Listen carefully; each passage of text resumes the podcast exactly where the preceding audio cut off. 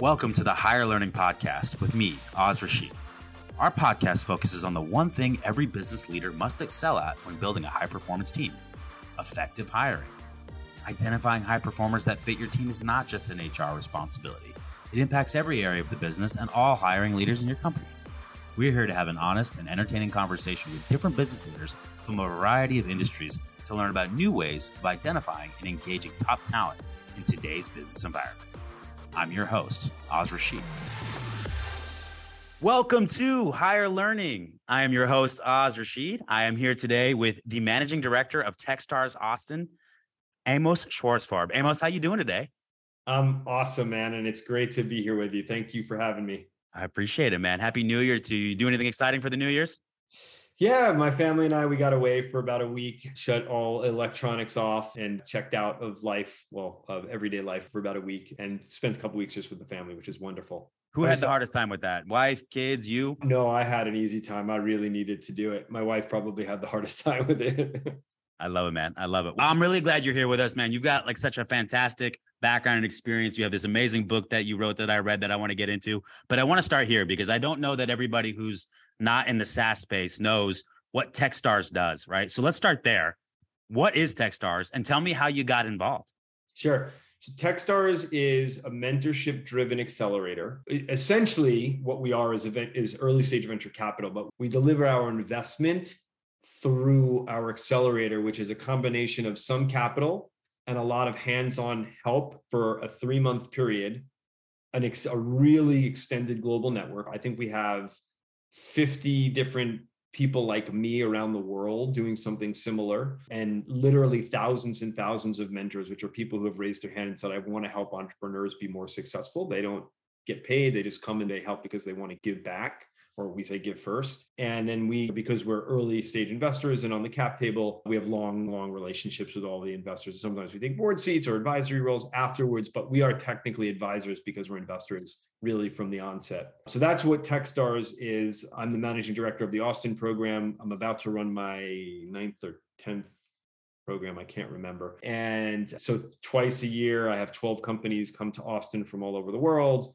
And we do a bunch of things, but actually, the very foundation of what we do is based off of the book Levers. And so we use that as the foundation. And then we add a bunch of things on top around fundraising or other things that are very specific to each individual company. So because there's only 12 companies, we can be very specific. I was initially a mentor and an investor in the Austin program. This goes back to, I think, 2013.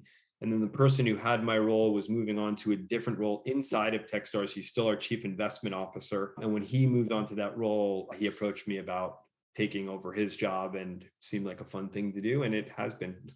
Yeah, somebody relatively new to this world, capital is great, but the mentorship in the network is really an exponential factor in terms of taking something to nothing. And that's just such a big part of it, that community aspect of that's it. The, that is the value. Like the money's fine, but if you've got a decent business or you're a good salesperson, there's plenty of capital, even now, even though people say there isn't. However, the ability to tap into a, a really deep mentor network is 10,000x the value of the dollars 100%. I totally agree with you. What is the criteria that you look at for allowing companies in? I'm sure you have so many different applicants who want to be part of this. What is the criteria that you're really yeah, evaluating? It's it so my peers and I like uh, maybe at the highest level we may talk about things similarly, but everybody's a little bit different. For me, I put the majority of my decision making around my belief that the CEO can build a meaningful business. And I don't really care what their business is. And I take it one step further. I don't look at anybody's product ever before I make an investment because I don't care what the product is because I know it's going to change. The market, I have to have a belief that there could be a market there. There doesn't have to be one there today, but that there could be. That is not always that hard to get to. Like I just look and say, okay, there's nothing there. Sure, I can see why there might be a big market. But for me, the biggest thing is do I believe the CEO and the founding team have the ability to build a meaningful business? Wow. So a little bit of a selfish reasoning here, but when you're evaluating these CEOs, what are some of the criteria that stands out to you about them? Is it obviously being data driven? I'm sure is very important. Is it presence? Is it ability to build relationships? What are you looking for out of yeah, it's all of that. It, I try to gauge that their sincerity and their genuineness and their honesty because I think these are things that are really important and their self interest or introspection, because I think these are important qualities for someone to be able to say, okay, we're here and we want to go way over here. How do I get to the best path there. And I think for me, those are important qualities. And then I also look at things like what is their track record for not just success, but through managing through things that maybe didn't go the way they planned. Because look, there, we all have things in life that don't go the way they're planned, but it's one thing to be a good winner, but are you a sore winner? If you've had some things that have been challenging in your life, but you figured out how to manage your way through them and find yourself as being a better human and adding more value to the world around you, I look at that as something that will translate into uh, similarly in business when you're going to have tons and tons of things that don't go the way you want it to go, but you're able to step back and say, okay, yeah, I'm going to be a little frustrated, but more importantly, I'm going to look at this holistically and say, how do I shift something, my thinking, my process, my strategy, my tactics in order to get to the outcome I hope to have? And the ability to say, gosh, the outcome that I was looking for, that was the wrong outcome. I need to change that. And here's the data that says why. Yeah. And like you said, that's not just business practice. That's good life practice there. That's good life advice there, man. I love that. Did you move to Austin for Techstars? No, I moved to Austin in 2008 and I joined Techstars in 2015. Okay, I got to be honest. I love the city. Spent some time there. I'm having a golf trip there in February, so I got to ask you. It's such a great city. You've obviously been there for a while now. What? How have you seen it evolve over the last 15 years, either culturally or professionally? I'm just interested to know, like, how has it changed since you got there? Yeah, it. Gosh, in so many ways, and I've been coming here very regularly since two the fall of 2000 because I worked for a company called Hot Jobs at the time, and we I managed an I managed several offices, but one of the ones that I managed was here in Austin. So I've been coming here for a long time. I would say, gosh, it's just changed so much.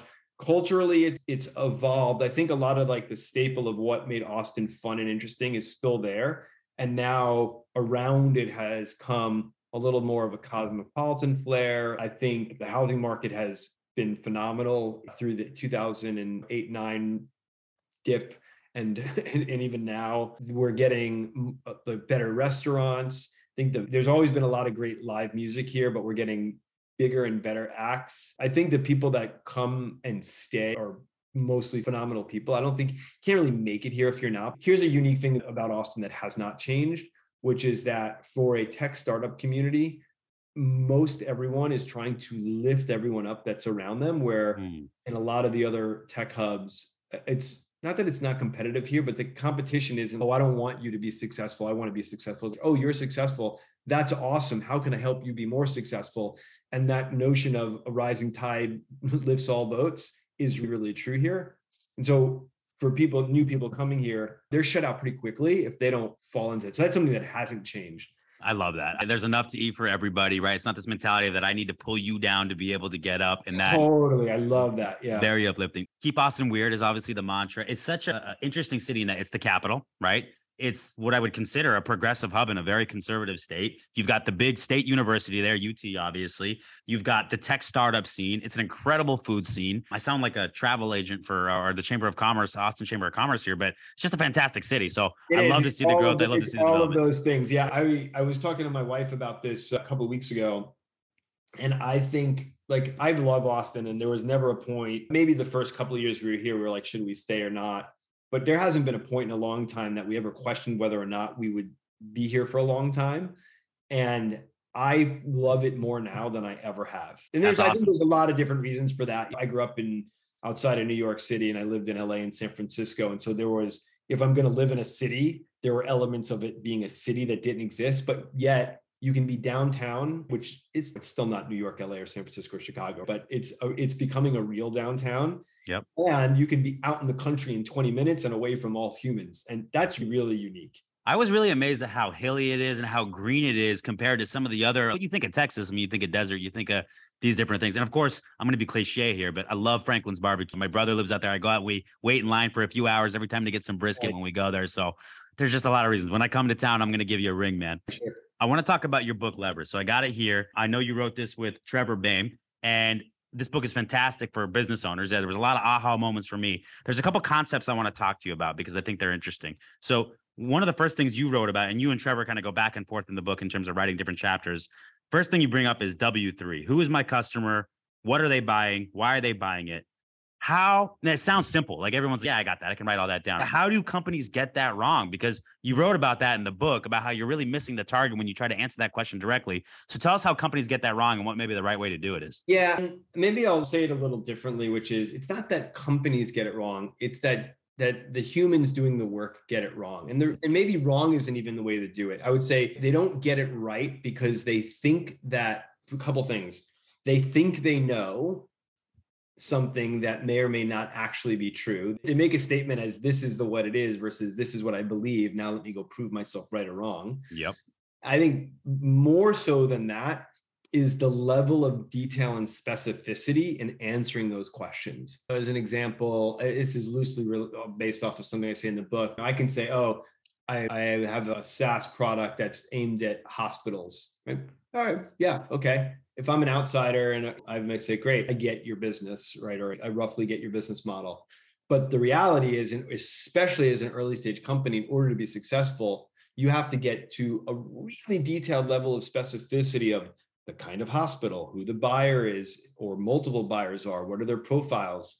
And what I would like to envision is a long list of attributes for who, for what, for why, of all of those things. And when you have that long list of attributes theoretically if you if someone checks all of those boxes they will say yes 100% of the time. That doesn't mean you get yes 100% of the time right? Because it's hard to line up all those boxes or even know what they all are. But that level of specificity i think i don't want to say that people get lazy but i think people especially at an early stage company you want to move so fast because as entrepreneurs we're impatient and we want to show traction. If we have investors, we have to show traction faster, or if we're limited on cash. And so they skip the part where they say, okay, I have the high level, I've got the next level down, but they don't go two or three or four levels deeper where it really matters. And if you look at the companies that are more successful, if you talk to the CEOs or the heads of sales of those companies, the level of specificity that they can talk about the who, what, why, and how their business applies to that who, what, and why is phenomenal. And when you talk to an early stage founder who hasn't figured out that they may use the similar type of language, but they don't have the data to back it up, they have the mm. belief, but they're using the belief to drive them forward instead of trying to collect the data to prove that the direction they're heading is actually the right direction. Yeah, I love that, and I'll apply it to. Like, I apply this. I always, whenever I read, I always try to apply it to what what works in my life or what works in our company. What are they buying? Right? We have a services business that's been around for about twelve years, and the immediate answer is they're buying human capital, right? Whether it be one person, a thousand people, an executive, a contract technologist, whatever it may be, right? That's what you would think naturally, but really, what they're buying is reliability. They're buying the project management of the opportunity to, to, hand it off to somebody else, your credibility and expertise to be able to qualify and identify people for them. And so when you realize that it changes how you put your presentation decks together how you talk about your company how you market your company because that that's that's a really key thing and it got me to start rethinking this is not about the a to b service line that we think that we're offering this is about feelings a lot of the times that we're offering and we got to make sure that we we drive that point home because that's what they're buying a safety and a security almost in, in working with a company like ours. I think it's a great call out by you. 100% yeah 100% so let's talk about revenue formula. Okay. So I'm really interested. You talked a little bit about the different companies you worked at, business.com, Black Locust. Where have you seen implementing that cause the biggest change? Like just things fundamentally changed once you got that formula down and started living by that and working that and iterating that. In in a business that I've been a part of, hands down business.com, which okay. is where I really learned about what that was. It was our C we hired a new CFO Brian Barnum, who had come over from rent.com, and he brought that the whole concept of revenue formula to us. So I didn't invent that, and then he didn't either. He brought it from somewhere else.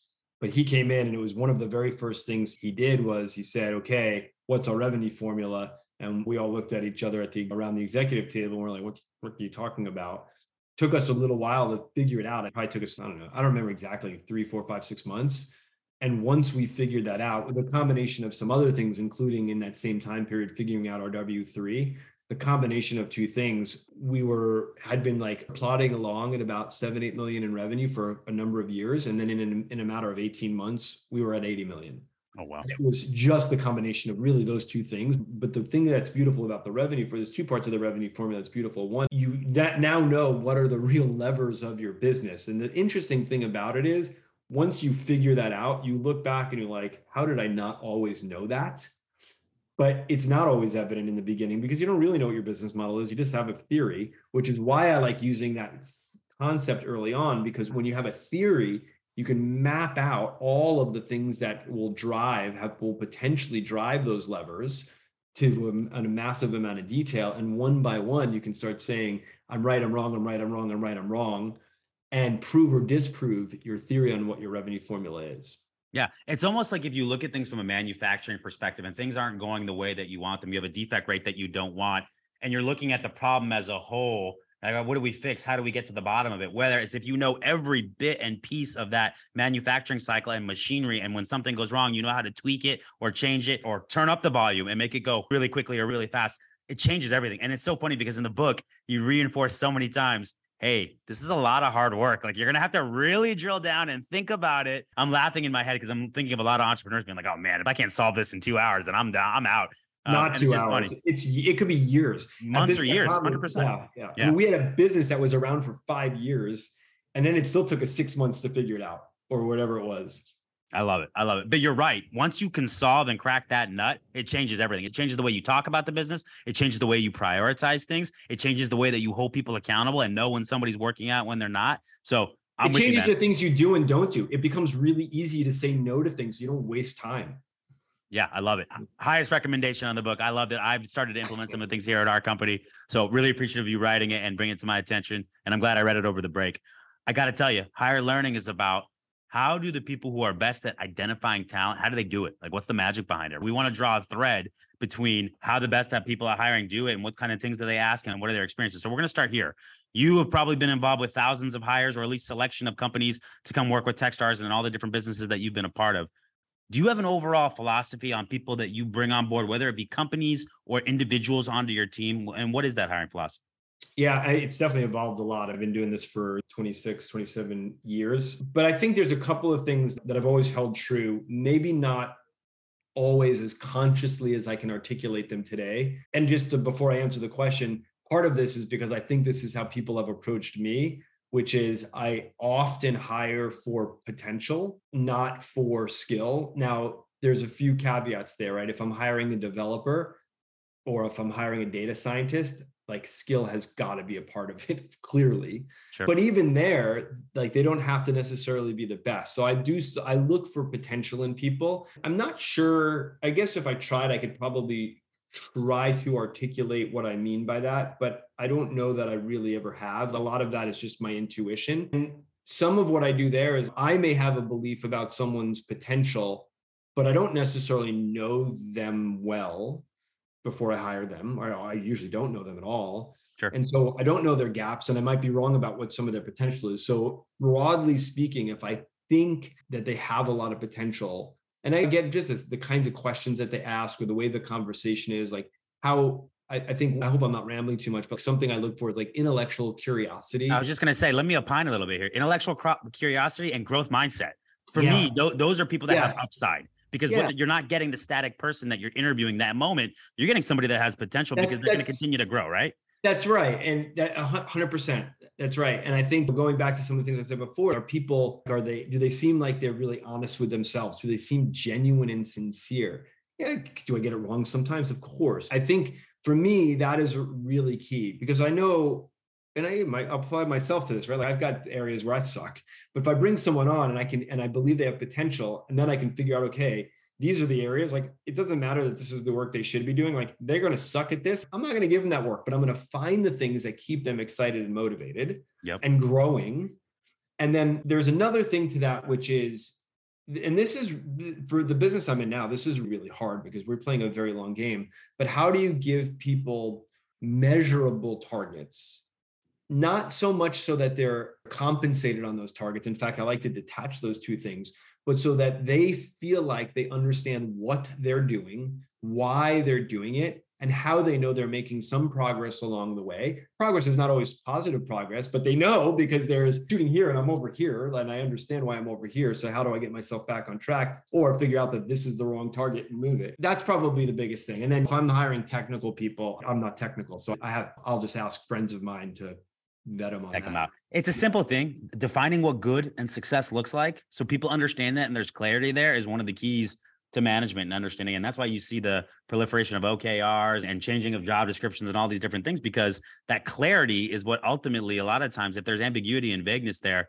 that can lead to frustration on the employee's part, but that can also lead to you keeping somebody much longer than you should, or maybe letting go of somebody that was just about to break through. So I think it's a good call out by you. You mentioned that you miss sometimes. We all do, right? There's nobody that's 100% at this. So when you do miss, is there something you look back on and you can say, ah, I missed because of this? Or is there a theme there when you miss that something happened? So I'll break that apart. There's the hiring misses and then there's the investment misses. Let's hear it. Even though I kind of, there's a lot of similarities into the way that I'm doing it, there the reason I'm breaking them apart is since I've been at Techstars, I haven't hired a lot of people. I've had, I, and I would say I haven't missed. Maybe missed once, which is I hired for a job that I was aspiring to create in the organization, but our organization wasn't ready for it. It is yeah. now. The person would have been great today, but they weren't when I hired them. That was a miss for a different reason. Wonderful human. I would work with them again in a heartbeat. Just wrong. I missed the mark on hiring too far ahead on the investments and i had misses earlier on. There isn't really a theme. If there was a theme i don't hire friends anymore unless i've worked with them for a long time first and i already sure. know that part of them because i'm too lenient on them when they when things don't go well. That's a my in there. On the investment side i think the best way to describe the theme is there's something that has gotten in the way of me having complete clarity on my ability to assess the person ahead of time. There's something that's clouding it, and it could be lots of things, but I've not recognized in advance that thing is clouding it. And then I look back and I'm like, oh, that was there the whole time. The thing is different because once it's happened once, I know to look for it the next time. The way that I'm hedging that now is I have a really phenomenal staff and when they raise a red flag, I don't get defensive on it. We talk about it really. If I love somebody and they're like, yo, what about X, Y, and Z? I'm like, huh. And just because I love someone where in the past I might have said, yeah, you're wrong. Now you don't know, I know better. Like actually, I often don't know better. I think trusting the staff that I have on those things, and we're all really aligned on people being so important that we got to get that right first, and the business will come if the people are right. Yeah, I think the key to anybody who's really good at hiring is they have some someone or some people around them that will challenge them and because it's never going to be if you're only looking from your perspective there's always reasons you might miss whether it be the nature of the position whether it be with the timing of where your company's at or just some biases that we all have conscious and unconscious at the end of the yeah. day so it's really important to surround yourself with people that'll check you on that and challenge you yeah. this i love that you asked me a question I, I i've if i've been asked that question before it's been a long time and i've never i didn't think about that question beforehand. But I, it's helpful to me as I'm about to start the next selection process, which is an identification of what might be clouding my judgment at this moment. I think I'm going to start asking myself that question. Hey, listen, I always worry about anybody who calls himself an expert, but this is my passion. This is my life. And you've been on 200 plus podcasts. So if I ask you a question that you haven't been asked, I might be doing something okay. So I appreciate that feedback.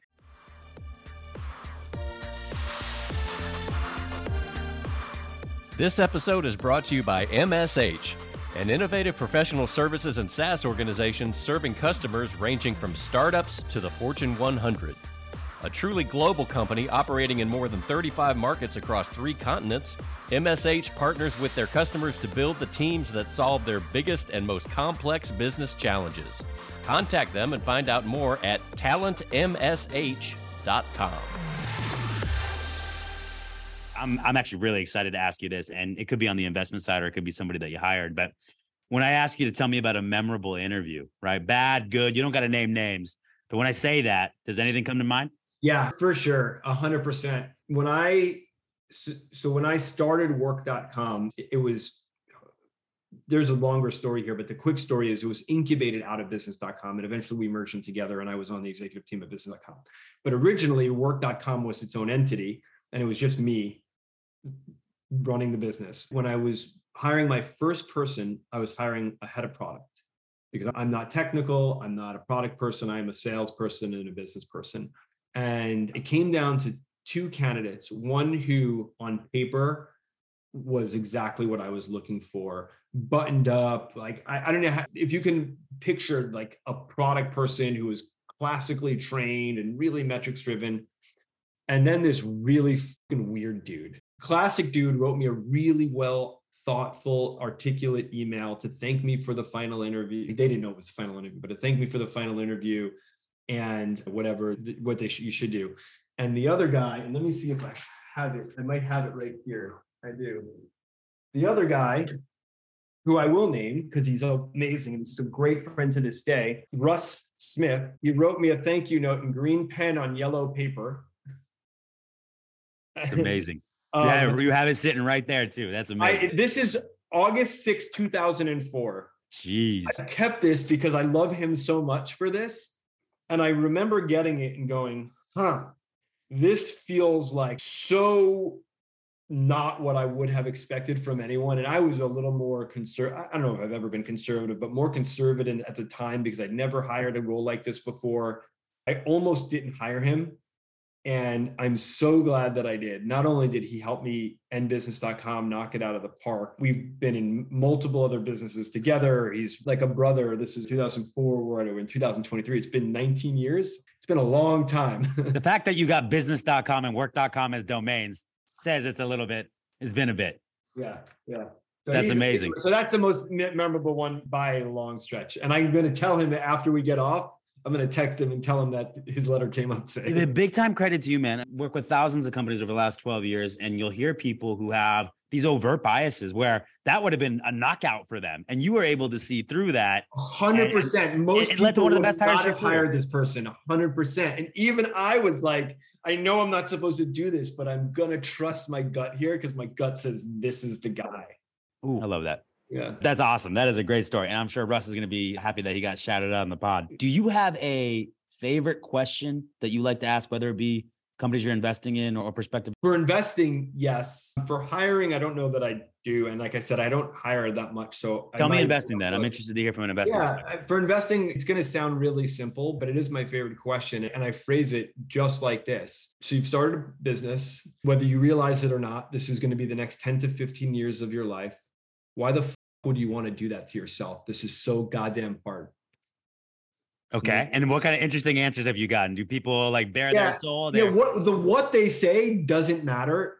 Like the specifics, it's the way that they deliver it. It's the thoughtfulness. It's the ease that it rolls off the tongue. It's how much of it is what they should say versus like them speaking from the heart. That's where i that's the thing that i'm looking for. And the thing that i'm looking for is a little bit of passion and a lot of obsession.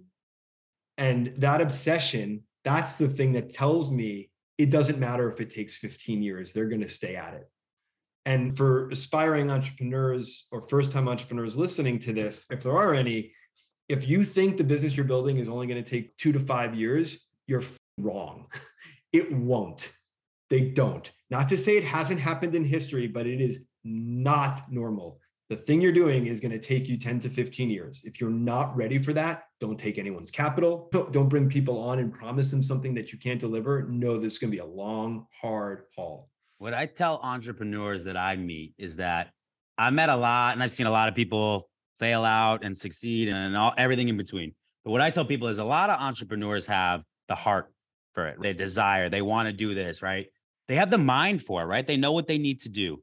The most fail out because they don't have the stomach for it. And it goes just what you said, man. It's do you got the grit and the tenacity when things are totally stacked up against you? When you're eating top ramen at night, when you're working so and so many hours a week and things are falling apart around you, do you still have the resolve and the desire to move through? Because most of the people that I see who don't succeed in this space, it's not for lack of intelligence or lack of desire from lack of a of the stomach to handle yeah. the indigestion you're going to get invariably when this yeah, starts. Well, yeah, I agree with that. And there's two things about that. One is I have a belief that every CEO should either have a coach or a therapist that they're talking to weekly. Period. I don't care. No one will ever convince me otherwise. Like this is one that I'm absolute on. The other thing I want to say is I was on a, a podcast earlier today, and it was with an executive coach who has a podcast and it was a really interesting like we talked about stuff like i've never talked about on a podcast before. It was almost like a therapy session for me. And when we were done we were wrapping up and just shooting shit. and one of the things that he thanked me for being like way more vulnerable than he expected. And i was like look here's the reality. Like people listening to these podcasts like if they need to know that it doesn't matter how successful someone is this is hard and you're going to have lots and lots of downs. And so we got into the reason I share this is because we got into a big conversation. He has some really high profile customers or clients, and all of them from the outside look like they're on top of the world. And all of them have lots of going on that is not great. And I bring it up relative to what you're saying is because it is being the CEO of a startup or any CEO, of a startup is really lonely. You're going to have days, week, months, maybe even years that are really, really hard and depressing, even when things seemingly are going well, because there's so much pressure on you. And you know what you said, if people don't have the stomach, I think that is true. I think another way to say it is people, there's probably a lot of ways to say it. I think a lot of people don't realize what they're signing up for, that yep. the majority of that time, 5, 10, 15 years, is not full of joy. There are lots of moments of joy, and the reflection will be on the joy but most of that time is really hard emotionally. Yeah. And I think they, they can say they get it and they know it up front, but until you're in the actual foxhole, there are some things like. like, have, having a kid, like having a kid, same thing. Have a kid. Yeah, you can't tell anybody about it. You're gonna have to experience it yourself. You're gonna have yeah. to change those diapers at 3 a.m. yourself yeah. and not Which get any. Going sleep. back to you asked me like when I look at investments in people, like I'm looking the things I'm looking for, like how do they deal with adversity? Like if if you've been an athlete and you've lost a bunch and you've won a bunch and then you've lost it, like how do you deal with that stuff? what are the things in your life that you've not necessarily been successful in? How have you persevered through that time? If you've had a divorce in your life, like how did you know how did you bounce back from that? Whatever the things are, if you experience loss in some other way. So I think that's really critical to said stomach, but like how can you persevere through hard times because they are inevitable? Yeah, I'm totally with you. The other thing, so I look at is how do you handle things when they're great and they're at the tippy top and you're feeling really good? And then how do you handle things when they're at the bottom? And that's your character ultimately in the day because it's easy to handle things when it's even like this. But when you're having great success, you're going to reveal yourself. And when you're having great challenge, you're going to reveal yourself. And it's not easy to figure this out during an interview. That's certainly not the case. But those are the people that when I find out and I see those people in those moments and how they handle themselves, those are the ones that I know are keepers long term. And the other thing I got to tell you is, I figured you were on another podcast earlier. Now I'm feeling really competitive. I got to set the bar here. I feel like I got. I, I feel like I got to. Whoa! I got to button up. I got to really close this out strong. I'm just kidding. So I want to ask you a little bit. We're going to get off the hiring a little bit. I want to ask you a little bit about a day in the life of what your job looks like. And I'm interested to ask you both when you're going through a program and then maybe when you're not leading a program? Yeah. So I can give you a day in the life of both. Maybe like at a macro level, they look similar, but like at a micro level, almost no two days that are the same. Yep. In program, it's really three pieces, like or three sections. The first section, when we're getting to know each other, I like to think of that as like the data section, which is we're trying to learn as much. And when I say we, I don't mean just the staff, I mean companies too. We're trying to learn as much as possible. So we're having lots of conversations. We're poking on everything we're questioning everything and we're trying to collect as much data as possible. And we do that a lot of different ways. The second part of it is taking that data and coming up with what we believe is a plan to move forward.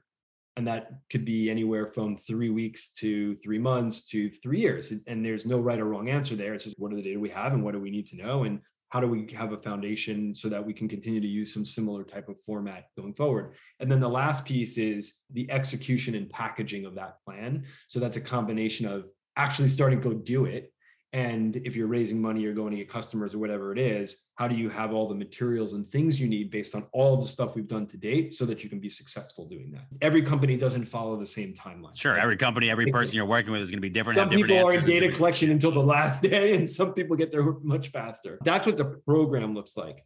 At this state, stage having done this for so long i've got 100 and something por- companies in my portfolio. I'm constantly talking to companies yep. What's the, the engagement like there? Do you set rhythm? Is it more ad hoc? Are you coming into board meetings? A, like how does that look? It's, yeah, it's evolved a lot. In the in my earlier days when I when I had 20, 30 companies, I had a regular rhythm and it was different from company to company. Sometimes it's weekly, sometimes it's quarterly, but a regular rhythm. I had to stop that, which is unfortunate, but I had to stop that because otherwise that is all that I would be doing. And I wouldn't spend any time with the current cohorts. And then there's just other things. Some of that is pretty deep, but then there's other things, that abilities around the community. And we hold events and we're recruiting for companies. And so there's that happen 12 months a year. We're looking for new companies and I'm constantly meeting new companies. We're constantly meeting new mentors, networking with investors so that we have relationships when the companies are raising money. So it's lots and lots and lots of conversations with lots and lots of different types of people. Yeah, that, that's really fascinating. I appreciate the insight. I think that a lot of people are going to take away a lot from that because knowing what you do and hearing it, and you, you listen, you have to be somebody that has to be you're just you're conversating and discussing with so many different people and meeting so many different types of personalities and like you said spending time in the community so it's got to be exhausting at the end of the night when you put your head down but i bet it's pretty rewarding too yeah i would say when i'm at my best it's not exhausting at all it's pretty invigorating and i know that i'm either burnt out or reaching burnout and it is and it happens when it's not fun anymore and then i do things to correct for that to get my energy back I love that. So, in terms of any initiatives or companies that you can talk to, or anything going on at Techstars right now that you're really juiced about, something that you're really excited about, something you want to talk about. Maybe you have another book coming out. Anything that comes to mind when I ask you that? There's a bunch of companies that I'm really excited about. A company here in Austin, HelperBees, is just doing really well. They're out of my first program, and a, good, a really great example of a company that I bet on the CEO and the team. They were so early; it's taken them a long time. This was almost eight years ago, and it took. It's only been in the last two years that they've really started to hit the hockey stick. But that hockey stick is positively. What does Helper B do? They provide in-home care for people with dementia, elderly oh, wow. with dementia, and they've the models changed over a little bit over the years, but it's they work with insurance companies so that the overarching thing is if a person can stay in their home longer than going to a facility, it's better for the human being in terms of their life and their longevity and it's cheaper for the insurance company. So it's a sure. win-win. And so the goal is how do you keep people in their homes for as long as possible by providing care in the homes? Yeah. We have multiple clients right now. That is, it's either palliative care at home. It's uh, we have a company, Papa, that we work with that is tying volunteers to seniors and spending time with them in their homes. We're working with telehealth companies. Healthcare is just changing so rapidly and in such a really good way. I think in a way that you're not going and sitting and waiting in a doctor's office for an hour and a half and then going and sitting on a chair and waiting for them to come in and take your blood pressure. I think it's really, really a fascinating space. And I love companies that are putting things around that. And we love working with companies like that because I just think healthcare is such an area that's ripe for change and transformation. So I'm going to do a little more research on that company. That's pretty awesome. Oh, yeah. I got to ask you. So we tend to like to ask people about LinkedIn posts they made. So you made one, it's about a year ago now, but it's about your book. Floored, honored, and pleasantly surprised that 10 months later, Levers is still on the bestseller list. Thank you for everyone's support and to Cody Simms, Troy Henikoff, and Trevor Boehm for being on the journey together. I want to ask you about what it felt like. Because listen, when you put a book out, I know you have good intention. You think it's going to be good, right? I'm sure you did a lot of research beforehand or in terms of understanding how what the buying was going to be like. But to be there 10 months later, you didn't go into this wanting to be an author, I don't think. How gratifying was that? Obviously, I can tell you're you can read it off of here. Tell me what that experience was like, because I know. Yeah, and, and actually, we we were a bestseller on our on our year anniversary, and we were. It kind of fluctuates. Some days we're not, but even like as recent as November, that was the last time I looked. We were. We could be today. I don't know. I we, all of us did not write that book with any expectation that that tens of thousands of people would buy it uh, if not more than that at this point. We wanted something that we could hand to people because it was the same we were having the same conversations over and over. So instead of having that same conversation we had something we could hand to someone and say if you want to work on this we can help you and get it take it one or two or three levels deeper that was really the intention. No expectation of how well it has done. So it is really gratifying and really humbling. And i is candidly there's like a necessity to write a post like that because it's self-promotion and i suck at that. I feel very uncomfortable doing that. But, but i am very i'm really proud of the work that the four of us did on that book. And i think that the proof of that the proof is maybe the wrong word but the, validation the validation of that is the number like the crazy number of people like on a weekly basis that reach out and i've never met before that say hey i read your book and here are three things i learned that has transformed my business and they're not always the same things although w3 and revenue formula come up a lot yeah. in general it's pretty amazing like that to me is better than the fact that it's sold a bunch of copies is that it actually is helping people yeah, I'm telling you firsthand. I read it because I just wanted to be prepared and know who I was talking to, but I got a lot of value out of it. So again, I give it the highest. Yeah, for those of you listening, and tell me if I'm wrong, it is not. It is a very fast read. Easy. What read. makes it hard is if you actually do the work. It then it takes a lot of time. But if you're if reading, you stop and start to build out and start to, to write down the charts and do the different things, you're going to take six months to read the book. But I read through it and then I went back and highlighted the areas that I wanted to particularly. What can I implement now? What's more medium term? What's long term? And for me that that's how i read most of the time is oh and i come back and i reread and try to implement what i can and for me that worked really well yeah that would be my recommend that is what i recommend to people now who are asking me i'm like just go read it through just snap through it so you understand where you're going and then go back and do the work And for those of you listening too, we have very intentionally kept the price, the Kindle price. It's I think it's still a dollar ninety nine. Oh. We're not trying to make a ton of money on this thing. We really just want to help people. Go get you can go get a Kindle copy for a buck ninety nine. If you want a physical copy, it costs more to make it, so it costs more. money. yeah, I got a physical copy. I'm a physical copy guy. I'll probably be that old man in 20 years who still got a library of books. This this guy too. Yeah. Listen, man, I know you got to get to dinner, but I want to ask you one last thing. Okay, we have some listeners early on in their career, people who are youthful. If you had one bit of career advice that you could offer to some of our younger listeners that maybe you didn't have when you started in your career, what would that be? I'm going to do it as short as possible, but it's a little longer. When I was earlier in my career, I naively trusted my gut a lot, but didn't have didn't often have the data to back it up. And so I would find myself having to fight for things that I believed but didn't understand even that I was supposed to collect data. Hmm. Then I went through a period of time where I focused I over indexed and focused more on getting the data and ignoring my gut. And I found in, in that period of time, I actually made a lot of decisions that were not optimal. Now, I my mode of operation is what is the first thing that I believe? What does my gut tell me? And then I search for the data to get it right. So the, the advice is listen to your gut, but don't believe that your gut is always right go figure out why ask yourself the question and peel back the layers on onions of why you believe something to be true write it all down collect the information so that when you need to sell it whether you're selling it to an employee or to an investor you actually have your gut your belief your vision and the data to back it up I love that. And one thing I would add to it, because you can be in danger of confirmation bias if you go seek out the data that supports your gut look at a spectrum of data and information to make sure that you feel yeah. really good and confident as you move forward. Yeah, my, a dear friend of mine who I worked with at Black Locust, Rob Taylor, taught me this way of thinking, which I love, which is once you're once you've proven yourself right, spend some time trying to prove yourself wrong. wrong. I love yeah. that. That's awesome, man. Amos, listen, man, I appreciate you spending some time with me. I really enjoyed the conversation, and uh, I can't wait for this to come out. Thanks so much. Yeah, man. Good to talk to you, and I'll, we'll talk soon. I'll talk to you later. Thank you for listening to Higher Learning with me, Oz Rashid. If you enjoyed this episode, please leave us a review and be sure to subscribe so you never miss an episode.